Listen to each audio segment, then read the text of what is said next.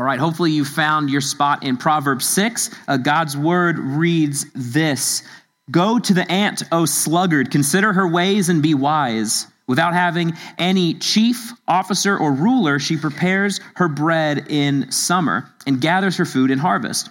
How long will you lie there, O sluggard? When will you arise from your sleep? A little sleep, a little slumber, a little folding of the hands to rest, and poverty will come upon you like a robber, and want like an armed man. And this is the word of the Lord. Uh, there's a book written by Jerry Bridges. I would recommend it to you all. It's called Respectable Sins. Uh, in this book, Bridges kind of walks through this handful of sins that the church seems to think is just okay. Uh, they receive no rebuke or no attention from church leadership. Uh, and I believe fully in the message and the contents of that book. I do believe that there are some sins that just get all the limelight. Okay, so the church is very quick to condemn the homosexual for their lifestyle, and the church is very outspoken against the man who is having an affair. As we should, we should stand on the truth of God's word. I'm not saying we don't speak out against those things, but at the same time, the church remains quiet as a group of members gathered together, perhaps in the back of the auditorium, and they gossip about so and so veiled in, hey, make sure you're praying for so and so. Oh, you didn't hear? Well, let me tell you. The church remains silent as the, the narcissistic and combative individual argues his or her way about everything, that my theological viewpoints are right, and if you don't believe them, then you are going to burn. Uh, viewpoints that are secondary and tertiary to the gospel of Jesus. See, narcissism and gossip are sins the church seems to pass over, uh, amongst many others. And I believe another one of those sins is the sin of laziness. And if you disagree with me that the sin of laziness is a sin, I know you will most certainly agree that laziness is unwise. Uh, you will recall a couple weeks ago, two weeks ago, Keith mentioned a quote from Oscar Wilde, and it says, True friends stab you in the front. Meaning, true friends are those that are willing to have difficult conversations with you. I am so blessed to have good friends who will stab me in the front. Like, a good friend will tell you what you need to hear, not what you want to hear.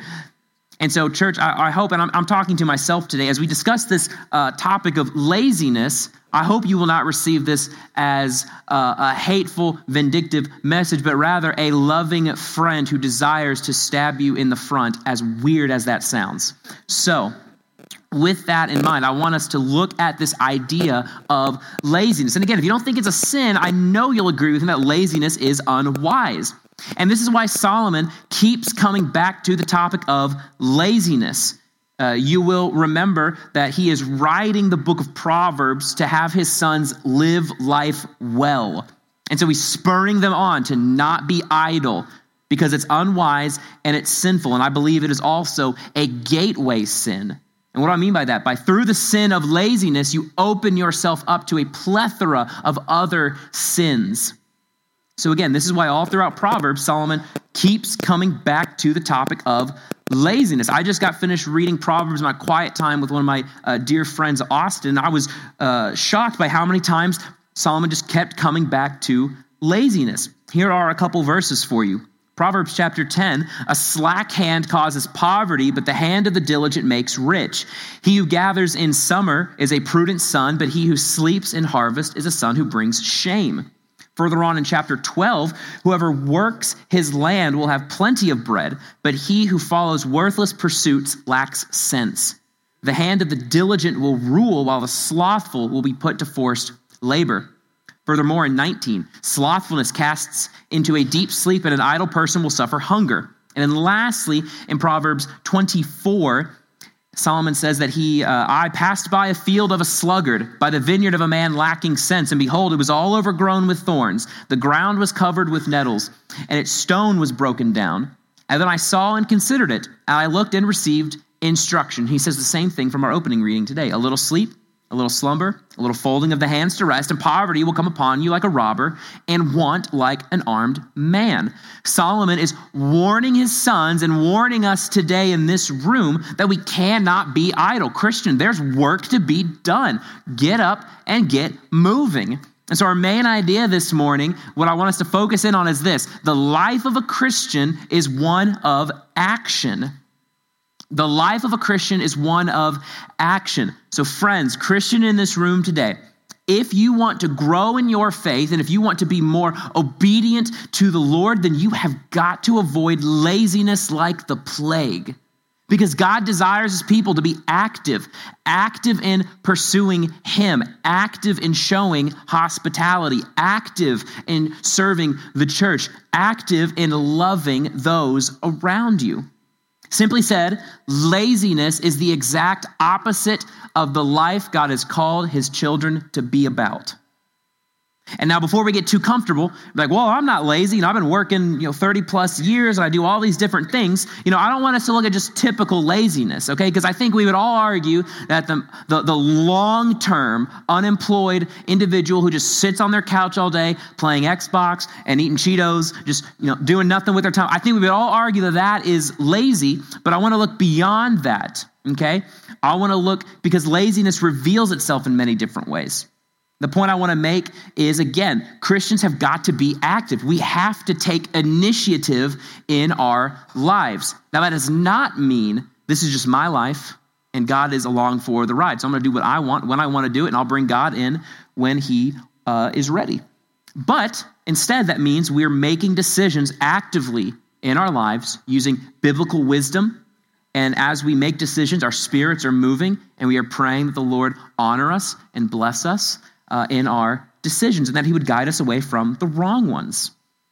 I think many of us in this room today may not be physically lazy. I commend many of you in here for working the jobs for as long and as hard as you have. There are many of us in this room that are not physically lazy, but perhaps, myself included at times, we have been spiritually lazy. And, and I think spiritual laziness is dangerous. It is a sinking ship to be in uh, because, again, spiritual laziness uh, opens us up to a plethora of other sins, and it's eventually, I think, going to lead us into physical laziness. Okay, so what, what does so what does spiritual laziness? What does this look like in our lives? I'm going to make two statements, and please do not tune me out when I say these or freak out. What does spiritual laziness look like in our lives? It looks like this: Stop praying to God to see if you need to serve in a church. Do you honestly think God is going to tell you, nah, I don't want you to serve in my church. I think a lot of times we use, let me pray about it, as a sanctified no. I remember once in my uh, school, or, or, school, my church I went to during college, uh, I was asked to serve. I'd been a, uh, a long time attender, and they asked me to serve, and I really didn't want to serve. And so I said, you know what, let, let me pray about it. Let me make sure that's the right place that God wants for me. And I'll never forget the guy that asked me just looks at me with a smile and goes, why do you need to pray about it? oh, well, yeah, I just need to make sure this is where God wants me. You know, what if this is not where my gifts are best suited for? And he goes, well, why don't you just serve? And if it's not where you want to serve, we'll put you somewhere you want to serve. I was like, ah, Ah, okay, fine. And so I did it. So a lot of times, do you honestly think God is going to say, I don't want you to serve in the church? So we have to stop and tell us you don't want to serve or begin to serve. The last other thing, too, don't tell me out again. Stop praying to God to move in your life when you yourself are not doing anything to contribute. Have you been praying to God for a job? Okay, awesome. How many jobs have you applied for? How many interviews have you had? Have you been praying to God for friends and for connections Amazing. How many conversations with people are you actively having? Or when service concludes or when events that you go to are wrapping up, you're the first one out the door. Maybe you've been asking God to bring you a spouse, a godly wife, or a godly husband. Beautiful prayer to pray. How many dates are you going on? How many conversations are you having with people? How are you putting yourself out there? So, too often in our lives, I believe, we do these things. We remove all responsibility from ourselves, put it all on to God.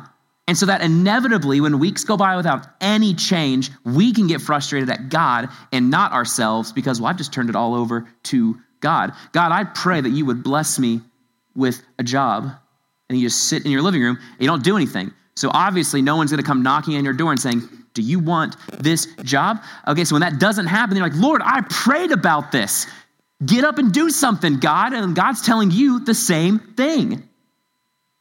I have a dear friend of mine who hates his job, and he wants out of his job. And he's been praying for God to give him a new job. And there have been multiple times where an opportunity has come across his desk, and instead of taking it, he sits down and goes, Now, Lord, if this is the job that you want me to take, or if you want me to do this, then I just pray that you would give me a sign. I'm like, That's the sign. You know, like, take the job.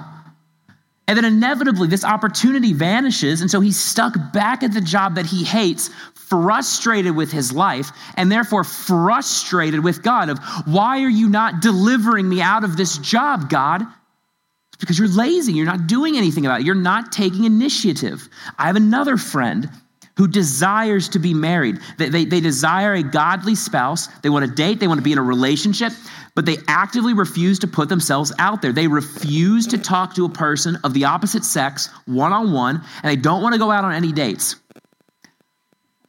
I don't know how you met your spouse, but I would venture to say it started with hello. Okay? And this is, and my, my friend said it's okay to share, uh, you know, but they, they pray and pray to God for a spouse and they won't do anything about it. And the same friend has said, you know, Nate, I'm just trusting in God. And if I do anything on my own, I'm, I'm just to be, I'm being unfaithful. I'm being unfaithful to God because I prayed for it and then I'm going out and trying to bring about change. I said, no, I think you're just being lazy. They're like, I love you. I'm stabbing you in the front here. Like, I think you're just being lazy. You're removing responsibility from you and putting it all onto God. Because here's what happens we misconstrued our laziness as God's inactivity. We fool ourselves into thinking we're being faithful to God when in truth we're just being lazy. We don't want to put in any work. Now, I want to be very clear here. Does God work in grand instances? Absolutely. He can miraculously give you a job or a spouse without doing without us having to do anything, but that is not the normal way that God typically chooses to work.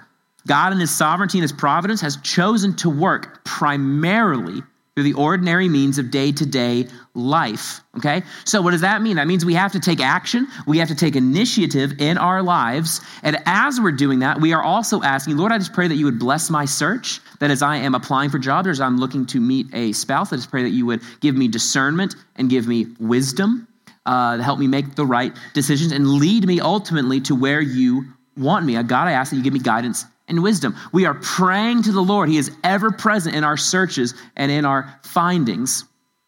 I am reminded too of uh, the interaction between God and Elijah in 1 Kings.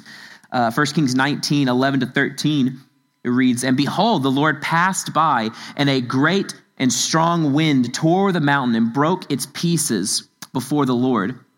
But the Lord was not in the wind. And after the wind, an earthquake, but the Lord was not in the earthquake. And after the earthquake, a fire, but the Lord was not in the fire. And after the fire, a sound of a low whisper. And when Elijah heard it, heard the low whisper, he wrapped his face in his cloak. He went out, stood at the entrance of the cave, and behold, there came a voice to him and said, What are you doing here, Elijah? Guys, I think sometimes the very thing that you're praying for is right in front of you. Okay? Now, not always, but I think it's very close by. But we're wanting God to be in the earthquake. We're wanting God to be in the fire, and we're wanting God to be in the wind. We want to see him in a pillar of cloud and fire. Okay? But we forget that more often than not, God is in the low whispers of day to day life. And again, I think God gets the glory both ways. Obviously, who doesn't want a lightning bolt, road to Damascus moment where the Lord descends and gives them this gift or this blessing or just reveals his face? Everyone wants that. That's not a bad thing to pray, but we also have to understand that God is most likely probably not going to do that. Again, not to say he can't or won't, but more often than not, he's in the low whisper and he works in the ordinary means of day to day life. And so, friends, my charge to you, my charge to myself is to get up, get motivated, and pray that God would bless you in whatever journey you are walking and whatever goal you are desiring to reach. Do you want to grow in your faith? Do you want to have a better job or not a better spouse, but a spouse? Um, but be very careful with that. Um, but do you want to grow or move forward in your life? Then you have to take initiative and ask that the Lord would bless you in that search and in that striving. And here's the here's the good thing because I think a lot of people are afraid of this. What if I choose wrong? What if I make the decision and it's wrong? Okay, I believe God and His love and His grace will just correct you and move you to where you want. I'm going to give you an example of this. Many of you know how I came here to the church, but if you don't, uh, I was living in Ohio with my mentor uh, and his family during COVID. And I previously, before that, I was a high school English teacher in Lexington. I was teaching kids that were five years younger than me and twice my size. Um, had to give detention to a couple of them. I said, please don't kill me. Um, but um, no, but um, um, where was I going with that? Sorry. But uh, I, a friend of mine uh, got an opportunity to move to Louisville, and he said, hey, do you want to move with me? And at the same time, I had an opportunity to move to Louisville, no job prospects, but at the same time, I had my old job offering me uh, to come back, work uh, less hours, so teach one less class and to make more money. Slam dunk offer right there, or I could go to Louisville. And I prayed constantly. I was like, Lord, I actually don't know what to do because I don't have a peace about going to Lexington, but Louisville sounds very good. I, I just don't know what to do, Lord. And I'm afraid of making the wrong decision that you have for my path and plan. And it was many people who told me, Nate, if God is not vehemently telling you no, Whatever option you take, you will A, be blessed in, but if you choose the wrong one, do you not think God is going to push you back to the right path? So if I went to Lexington, do you not think God would pull me back here to Louisville? And by God's grace, uh, I came to Louisville, paid rent, 200 bucks in my bank account, I was like, all right, Lord, here we go. Least of these right here. Uh, and so I got a job at a YMCA, and then I actively started looking at churches. I called up the fifth church, or I emailed the fifth church on the churches near me list, had this really long name. I'm born and raised Southern Baptist. There wasn't First Baptist in it, but it was North Bullitt Christian Church. I have no idea what bullet means. Why is it spelled differently? And I emailed and I said, hey, my name is Nathan. Uh, I just moved to the area. I feel I'm discerning a calling into ministry? Are you offering any work for me? I'm happy to meet and to talk to you. Got an email a couple days later or a day later. Hey, why don't you come in and let's chat? And by God's grace and God's sovereignty in my life, I stand before you today. Okay, now that is not to say do what I did, I did it right. Okay, no, I fall short constantly. But the point I want to make is if I made the wrong decision, I firmly believe the Lord would have pulled me to the right decision eventually. And I want that for the rest of us. Do not let fear Uh, come about through laziness. Do not let fear immobilize you. Okay? Now, as we're talking about laziness as well, I do want to make a clear distinction for you in this room. Okay? It is okay for Christians to rest. Okay? For a period of time, you can rest. Rest is biblical. I am a huge proponent of good Christian rest. Uh, in college, I heard this talk and uh, someone gave it, they called it strategic neglect, learning when to strategically say no to something because you're overworked. Um, and that was my favorite thing because I was taking seven classes. I had two on campus jobs. I was dating someone at the same time. I was like, I have no life for anything else. And so people were like, hey, Nate, I think you'd be good for this. I was like, I want to do that so bad, but I will die if I do that. And so I will say no. Thank you. Um, I had to learn to say no to things. And it's not fun. Nobody likes for the most part, nobody likes saying no to something they really want to do. Okay? But it's okay for Christians to rest for a period of time. We have the Sabbath for that. God commands rest for his people. Are there so you know perhaps there's seasons in your life where we or where we you know dial back our service or our work because you know we're burning out, uh, we're burning the candle at both ends. Maybe we're overworking to the detriment of our family or our health. Uh, then it's okay to take a step back at a time. You're not being lazy. You're being wise, I would say. But here's what you need to look at. And you need to have loving friends come, come upon you and you know, maybe stab you in the front and say, and this is what you need to ask Is the majority of your life marked by inactivity and a lack of motivation to serve God and your brothers and sisters? Is the majority of your life marked by inactivity? When's the last time you went and served somewhere? When's the last time you loved and served your brother or sister in the Lord? Is the majority of your life? Now, a season is fine if you need that, okay? So when I moved to Louisville, 200 bucks in my bank account, I was not walking around saying, hey, you want to go to lunch? You want to go to lunch? You want to go to lunch? Let me take you out. No, it was, can you take me to lunch? Can you take me to lunch? Can you take me to lunch? You know? And so there are times where you have to have wisdom, and that's fine. But is the majority of your life marked by inactivity? Okay, friends, here's the thing. I want you to write this down. Rest is biblical. Laziness is sinful.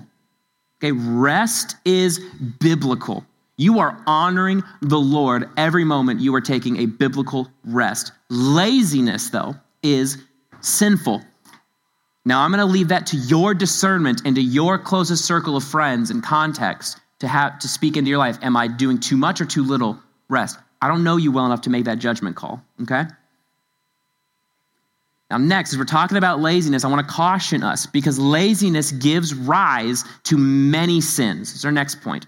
Laziness gives rise to many, many sins. And so we need to be careful about being lazy. As mentioned at the beginning of this message, I believe laziness is a gateway in which many sins can crop up in our lives. Uh, Peter warns us in 1 Peter. He says, Be sober minded, be watchful. Your adversary, the devil, prowls around like a roaring lion seeking someone to devour. The devil is actively trying to harm us. May we not be caught sleeping or being lax, but may we be ever vigilant. When laziness enters into the Christian life, suddenly we are faced with numerous sins and numerous issues we did not have before. I've had one too many conversation of someone saying, I have never struggled or wrestled with blank until I retired and I had all this time on my hands. I have never uh, seen someone's like all of a sudden they're just riddled with temptation because their schedule is so busy. Now that can happen, absolutely, but it's when there's nothing to do, when you don't do a whole lot and you just kind of lay around the house all day or you're just extremely inactive. That's when the devil seems to get you constantly. We become faced with many, many issues. I want to give you just a couple here. I want to give you one important one, and I want to kind of use another one as a jumping off point. Laziness breeds busybodying. This is a big one. Busybodying. Busybodying is this. If you don't know what it means, this is what it means. If you don't do anything with your life, typically you begin to invest and involve yourself in everyone else's business. Okay, we all know someone who places themselves in situations that doesn't concern them. Okay, my dorm hall in college, we were really close. There's this one guy we would, you know, we'd all just be just one guy. We were always talking. We'd always be uh, conversing, and he'd like pop, like smoke, and he'd be like, "Hey guys, what are we talking about? What are we doing? What are you guys doing?" And it was like, "Hey man, love you to death. Go away. Doesn't concern you." Like he was just invested in every little thing that anyone was doing. If there was a conversation on the dorm hall, no matter how private it was, I mean, you would just hear footsteps like, like he was going to find out who was talking on the hall. He was a busybody. Okay, I have been a busybody. Absolutely. I like to know what's going on. I did the same thing in college too. If two of my friends are talking, hey guys, what are we talking about? What's going on? You know? And I had to train myself. It's not my business, you know? And sometimes when I've walked up just wanting to have a pleasant conversation with someone, you know, someone said, hey Nate, like we're actually having like a, oh, okay, cool. You walk away. That's the sin of busybodying, is we investing ourselves in everyone's business. It doesn't concern us. Uh, Paul warns as Timothy, as he's uh, pastoring ch- the church of Ephesus, there are people doing this. And Paul warns Timothy. He says, besides that, these people, they learn to be idlers, going from house to house. And not only idlers, but gossips and busybodies, saying what they should not. Now, in this specific context, Paul's referring to widows in the church, but this warning is for everyone, okay? If we allow ourselves to become lazy, then we open up ourselves to the sin of gossip and the sin of busybody. And I don't want to be rude when I say this, but the idea is I have nothing to do with my own life, so I'm going to invest in people's lives who are way more interesting than my present circumstance. Okay, that is typically how the sin arises. Like I'm just sitting around watching TV all day. I'm going to call up so and so and see if they heard the coolest news. I want to know what the gossip, I want to know what's going on. The solution is simple Get a job, get a hobby, spend time with others, whatever the case may be, to avoid laying around the house all day. Do something with your time. Outside of that, uh, we see laziness breeds temptation of sin. Now, I want to be careful when I say this, okay? Don't miss this. Temptation of a sin is not sin in of itself, okay? Jesus was tempted with sin. So being tempted is not a sin. Partaking in the temptation is the sin. Okay, so one of the best pieces of advice to those who struggle with pornography or alcohol addiction or any other major vice is to not allow yourself to become bored or not allow yourself to be lazy. Fill your schedule with things so that you're not at home just lying around. Because when we're idle is when sin and temptation come knocking on the door. Okay? As a, as a single man at my age, uh, if you lay around the house all day, you are opening yourself up to a lot of sins and a lot of temptation. So the argument is I need to get out of the house or I need to have people over to the house. I need to do something and not just lay around all day. Now, obviously, prayer is a vital tool in combating our sins. Okay, we can't overcome temptation without the Lord. We have got to pray through our sins and through our addictions. But let's be honest, sometimes the wisest course of action is just to get up and do something, to go and remove yourself from the situation. Okay? Go on a walk, go to the gym, go out to eat, you know, invite friends over, whatever you need to do. Do not be lazy and lay around the house where temptations can come knocking at the door. Be active in removing yourself from situations where you know you're going to be tempted. And be active in removing the things in your life that are going to lead you into temptation. Do you struggle with alcohol addiction? Well, be active in removing the triggers and temptations. Do you struggle with pornography? Be active in narrowing down what leads you down that path and remove perhaps your electronic devices for a time. Get an accountability partner. Talk to somebody. Okay? For me personally, uh, in my life, some of you don't know, some of you may know, uh, I, you know, I have been really struggling with loneliness. Okay, I, I love my church, I love my friends, I love my family. I have no reason to be lonely, but there are times where I'm just sitting around the house and I feel lonely. Obviously, that opens you up to temptations and sin. So, one of the best things that I did in my life is I started going to the gym. You probably already noticed that though. Um, you know, the first time I started working out, I walked into work. I said, Terry, don't freak out. I'm not a stranger. This is me, Nate Stevens. I know you didn't. I had to like, kind of like walk through the door sideways because my muscles were so big, you know? No. But in all seriousness, I started going to the gym, okay? I started working out more, and it killed an hour of my day. So I'd go to work, I'd leave work, I'd go to the gym, I'd come home, I'm tired, I eat dinner, and then I do whatever it is that I want to do. Hang out with my roommate, I read a little bit. It killed time for me um, and I really enjoy it. Now, the gym is not for everybody, so I'm not saying, you know, go, you have to go work out. Um, but the, for me, I found something to do. If you want to avoid laziness, friends, obviously pray. Obviously pray to the Lord. But sometimes it's wise to get a hobby, you know, build a puzzle, you know, do something with your time. Because again, how many times have we sat in our rooms or sat down doing nothing? We are facing temptation, we are facing a struggle in our life. And we pray the prayer, Lord, I'm being tempted right here and right now. Remove the temptations from me. And then you just you don't do anything. So then when you inevitably fall into the temptation, like, Lord, I prayed. I don't get it. I prayed that you would take away the temptations, that I would battle, but you didn't do anything. And again, the Lord is saying, No, I gave you a way out. You know, there's the door. Leave the situation. Are you lonely? Go out and do something. Again, we remove responsibility from ourselves. Again, the Lord can move in mighty ways, but sometimes the Lord just wants you to leave sometimes and go out and do something to get you away from that struggle. If we allow ourselves to be lazy, Solomon warns us again, looking back at our reading, a little sleep, a little slumber, a little folding of the hands to rest, and poverty will come upon you like a robber, and want like an armed man.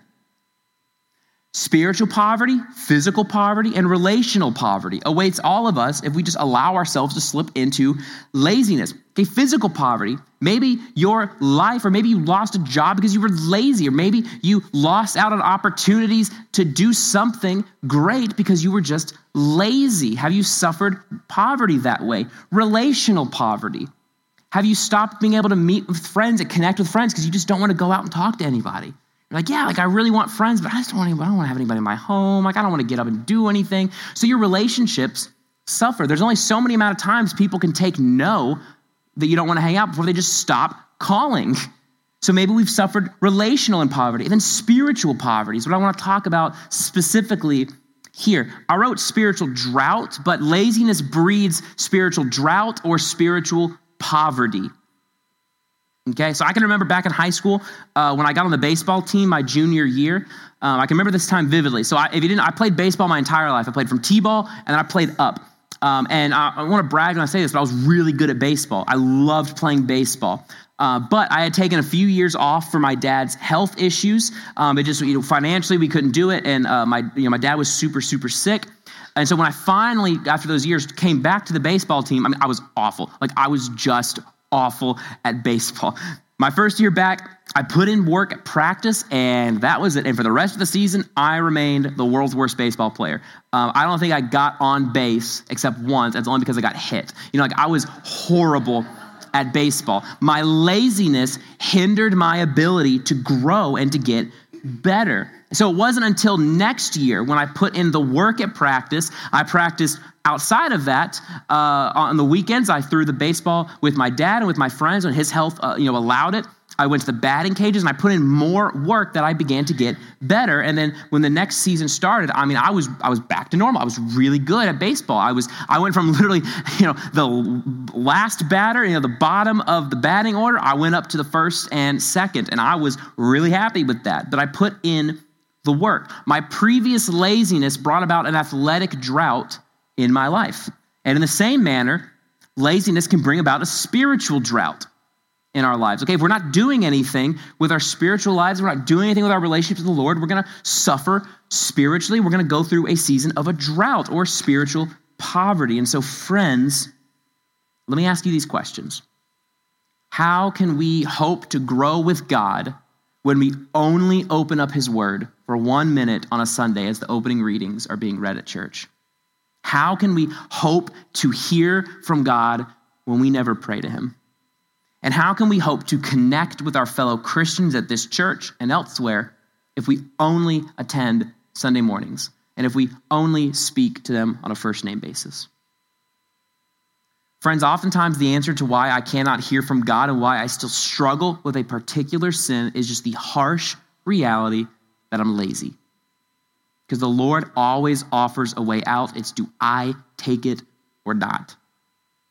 I don't mean that in a mean way. I say this to all of us because I desire us to live the life that God has called us to live. I desire nothing more than to see all of us flourish in our relationships with the Lord. So, our final thought today. So, like, okay, cool, Nate. Thanks for calling me lazy for 30 minutes. You know, uh, final thought. So, what do we do with that? Okay, our motivation is this look to Jesus for our motivation. Okay, now we're going to get to the good stuff. Okay, we're going to, you know, look to Jesus for motivation. Uh, isn't it funny how there never seems to be anything to do around the house for work or, you know, working around the house until you see somebody else doing it? You know, you haven't cleaned all day. Your spouse comes home, they begin sweeping the floors, or you know, ki- you know, parents, you come home, your kids haven't done anything all day, and you start cleaning. All of a sudden, it's oh, well, I can do that. Hang on, let me do that for you. Uh, no, no, please, I insist. I insist. You know, maybe you forgot something on your list of things that you needed to get done around the house or at your job, and then you see your boss or your spouse starting to do that very thing, and then suddenly you leap up into action, like, oh no, no, let me do that. Let me do that. Suddenly you're spurred on into activity. Um, I was notorious. I think I've shared this before. I was notorious for my mom would say, Hey, Nate, I'm coming home from work. I need you to take the chicken out of the freezer and put it in the sink to let it thaw. So when I come home, I can just cook dinner. Easy. I got you, Nancy. I'd uh, be sitting down playing video games hear the garage door open. Oh no! And then I'd run to the kitchen, like swing open the freezer door, grab the chicken, throw it into the sink. Uh, don't even turn the hot water on the faucet, so it just obviously just was put there. My mom comes home. How you doing? Good. Just playing Xbox, watching TV. What'd you do today? Nothing. You know, I was lazy, and it wasn't until I heard my mom coming home that I was spurred into action. Or sometimes even worse, parents, maybe you can relate, that, uh, you know, I hear my mom doing the job that I should have done, and all of a sudden I run out of my bedroom. Mom, I forgot to thaw the chicken out. As she's holding frozen chicken already in her hand. She goes, Oh, really? You know? Love my mama. But, um, and she loves me, I promise. So, we, like, we've all been there. You know, suddenly there's nothing to do, but suddenly someone starts working on something that I know I should have done. I'm spurred into action.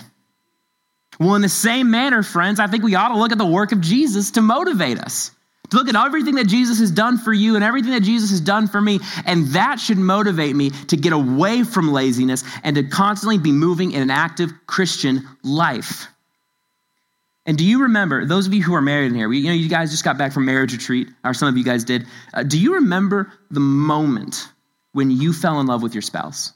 I mean, think about that. Do you remember the moment you fell in love with your spouse. You would do anything for them. You would not allow yourself to be lazy around them. If they needed something done, you were the first person to do it. This is how we've got to be with Jesus.